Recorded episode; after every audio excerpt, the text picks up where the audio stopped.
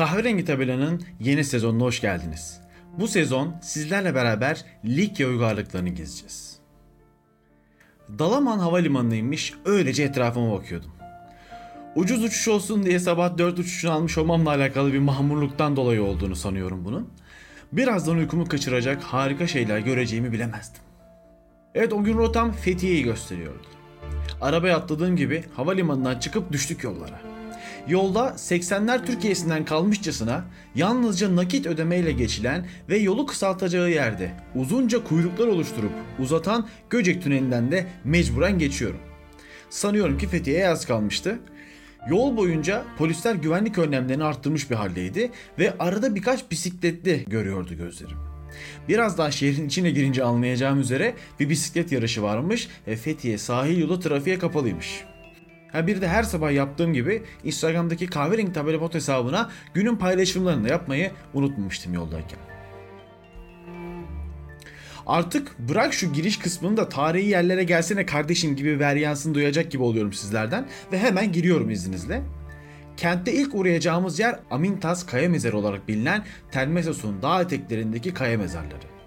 Kentin bu kısmına geldiğimizde zaten kimseye sormadan bile yolu bulabileceğimiz kadar apaçık dağlarda kendilerini gösteriyorlar. Bu tip kaya mezarları özellikle Likya bölgesinde oldukça yaygındı. Kentin ileri gelenleri için yapılan birçoğu tapınağa benzeyen ve sahiplerinin malları ile birlikte gömüldüğü özel mezarlardı bunlar.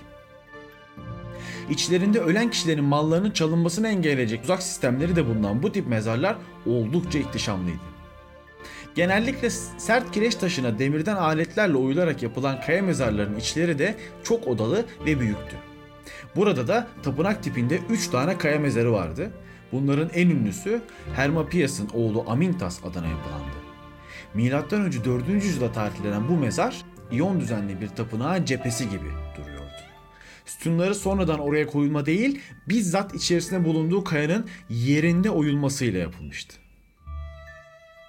Şimdi içinde bulunduğumuz Telmesos antik kentiyle devam edelim. Likya'nın en batısındaki kent Telmesos imiş. Hem verimli bir ovada hem de denize yakın olmasıyla o zamanlar tam yaşanılacak yermiş gibi duruyor. Aynı şimdiki Fethiye ilçemizin olduğu gibi tabi. Telmesos'taki ilk yerleşimler M.Ö. 3. bin yılda başlamış olsa da buraya bir kent kurulması M.Ö. 5. yüzyıla kadar sürmüş. Önce 4. yüzyılda Likya'ya bağlanan Telmesos çok uzun yıllar sürecek, bitmek tükenmek bilmeyecek taht kavgalarının ortasında kendini bulacağını bilemezdi. Önce 334'te İskender tarafından fethedilen kent, İskender'in ölümünün ardından Ptolemaios krallığına bağlanır. Önce 197'de Silikos hakimiyetine giren kent, aynı şekilde önce 188'de Pergamon krallığına katılıyor. Bunların sonrasında çok kısa bir süre Likya Birliği'ne katılan kent nihayetinde M.Ö. 1. yüzyıl gibi Roma hakimiyetine giriyor. Şimdi Telmesos antik kenti ile ilgili kalıntıları aramaya kalkarsanız biraz üzüleceksiniz benim gibi. Yani hemen üzerine kurulmuş Fethiye kenti yüzünden birçok kalıntının e, yapıların altına kaldığı düşünülüyor. Osmanlı Devleti'nin güç kaybettiği dönemlerde ülkemize gelip tarihi eserlerimize yağmalayanların hışmından kurtulamıyor Telmesos'ta. Az önce gördüğümüz kaya mezarları, işte ortalığa atılmış gibi duran lahit mezarlar ve bir de antik tiyatrosu dışında çok bir şey yok.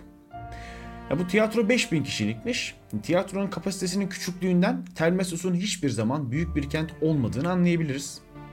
Helenistik dönem antik tiyatro özelliklerinin tamamını gösteren bu tiyatronun ilk kazıları 1957 yılında başlamış. 2021 yılında oradayken hala çalışmaları sürdüğü ve kapalı olduğunu düşünürsek sanırım hala devam ediyor çalışmalar. Atinalı Kimon'un M.Ö. 446'da Attika Delos birliğine soktuğu kahinler kenti olarak bilinen Telmesos'u anlatmayı bitirdim sizlere. Fakat Fethiye'yi terk etmeden önce uğramamız gereken son bir yer kaldı.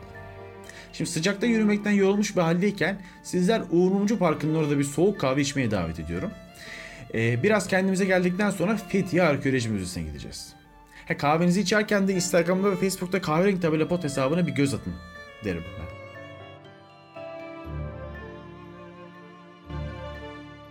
...1957 yılında Fethiye'yi vuran büyük depremin ardından ilçeyi yeniden eski günlere döndürmek için inşaat faaliyetleri başlamıştı. Bu inşaat faaliyetleri de tabii ki zeminin kazınması ve gerçeklerin ortaya çıkmasını sağlayacaktı. Sadece bu deprem sonrası inşaatlarda bile ortaya çıkan yüzlerce eşsiz kalıntı bulunmuştu. ve bunları saklamak hatta belki ileride sergilemek bile gerekecekti. İşte bu ihtiyaçlara karşılık 1987 yılında kurulmuştu bu müze. Burada Tulos kazılarından çıkarılan Hadrianus heykeli, Kaunos kibelesi, e, Letun Apollon tapınağı e, taban mozaikleri, bahçede kendi halinde duran zeytin işlikleri, bir güneş saati örneği, Letun'dan çıkarılan 3 dilli yazıt, mezar stelleri ve faizle borç verme anıtı gibi önemli eserler bulunuyor. Tabii ki adını da sayamadığım veya benim de bilmediğim yüzlerce eserle birlikte. Bu az önce saydığım 3 dil yazıt ile Likya dili çözümlenmiş. Faizle borç verme anıtı ile o dönemlerin ekonomik kültürü öğrenilmiş ve zeytin işlikleri ile zeytin işleme yöntemleri öğrenilmişti. Bu müzedeki birçok eser arkeoloji biliminin gelişmesinde önemli rol oynamıştı. Müzenin güncel hali bizler gibi arkeoloji meraklarını bir miktar üzecek. Çünkü bakımsız ve kendi haline bırakılmış halde duran müzedeki eserler belki de bir 10-15 yıl sonra görülemeyecek durumda bile olabilir. O yüzden bir an önce gidilip görülmeli. Muğla ilimizin Fethiye ilçesi çoğu zaman Ölüdeniz'de denize girmek, yamaç paraşütü yapmak ya da çeşitli dağcılık faaliyetleriyle gündemimize gelmiştir.